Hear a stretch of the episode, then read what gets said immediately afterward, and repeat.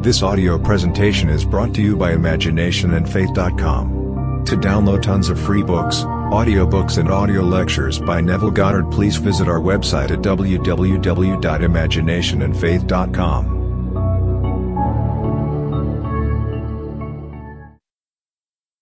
Arise by Neville Goddard When our great scientist, Dr. Robert Millikan was young and very poor he set a goal for himself.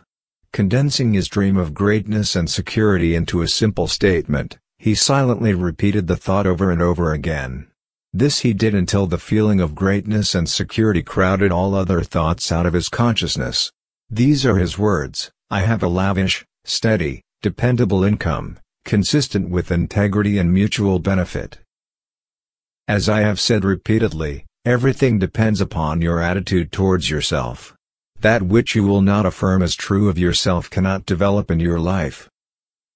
Dr. Millikan wrote his dream of greatness and security in the first person, present tense. He did not say, I will be great, or I will be secure, implying that he was not great and secure. Instead, he made his future dream a present fact by saying, I have a lavish, steady, dependable income, consistent with integrity and mutual benefit. If you seek to realize your future dream, it must become a present fact in your mind. You must experience, in imagination, what you would experience in reality if you had achieved your goal, for the soul, imagining itself into a situation, takes on the results of that imaginary act. If it does not, the goal remains unfulfilled. The purpose of this teaching is to stir the highest in you to confidence and self-assertion. The command constantly given us in Scripture is to arise.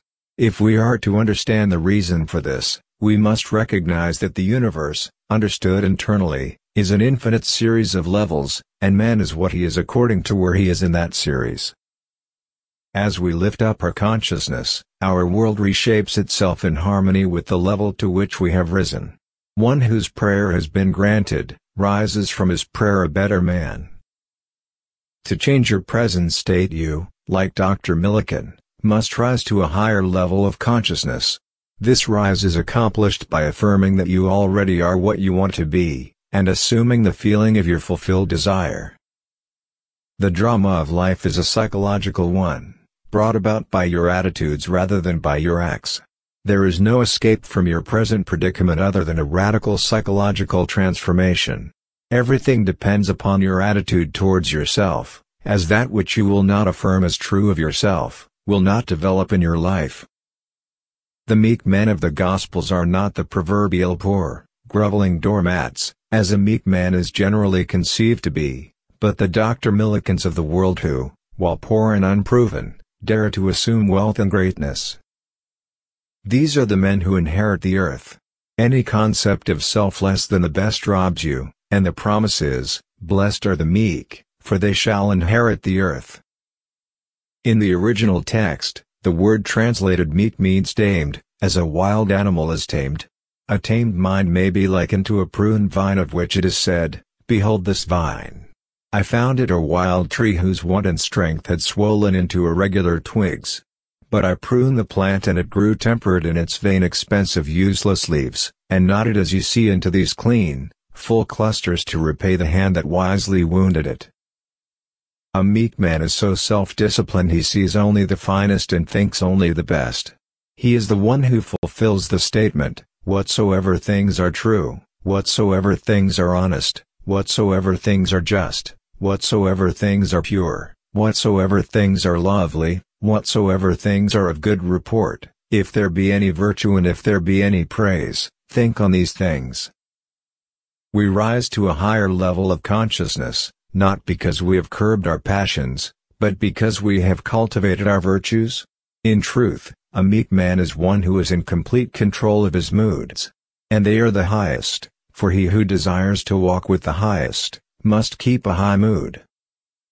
It is my belief that all men can change the course of their lives. I believe that Dr. Millikan's technique of making his desire a present fact is of great importance.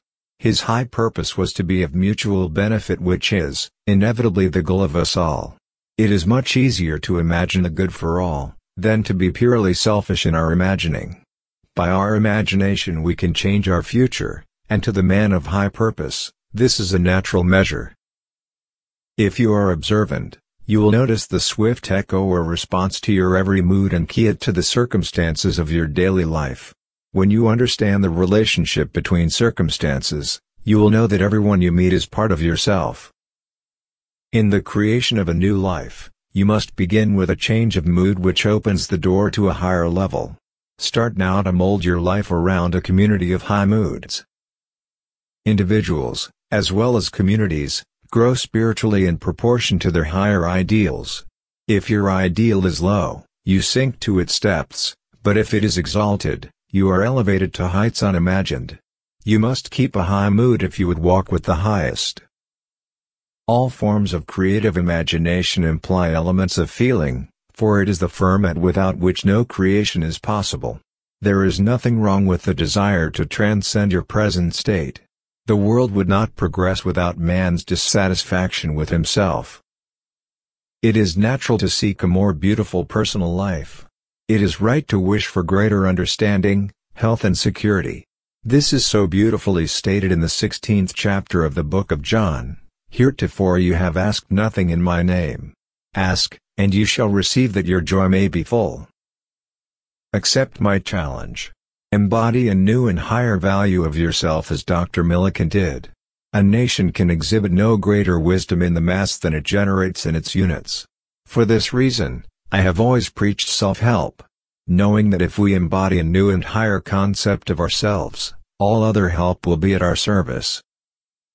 The ideal you serve and hope to achieve is ready and waiting for a new incarnation, but it is incapable of birth unless you offer it human parentage. You must assume that you already are what you hope to be and live as though you were. You must know, like Dr. Millikan did, that your assumption, though false to the outer world, will harden into fact by your persistence. The perfect man judges not after appearances, but judges righteously. He hears what he wants to hear and sees only the good. Knowing the truth that sets him free, he is lead to all good. Character is largely the result of the direction and persistence of voluntary action, therefore, think truly and your thoughts shall the world's famine feed. Speak truly and each word shall be a fruitful seed. Live truly and your life shall be a great and noble creed.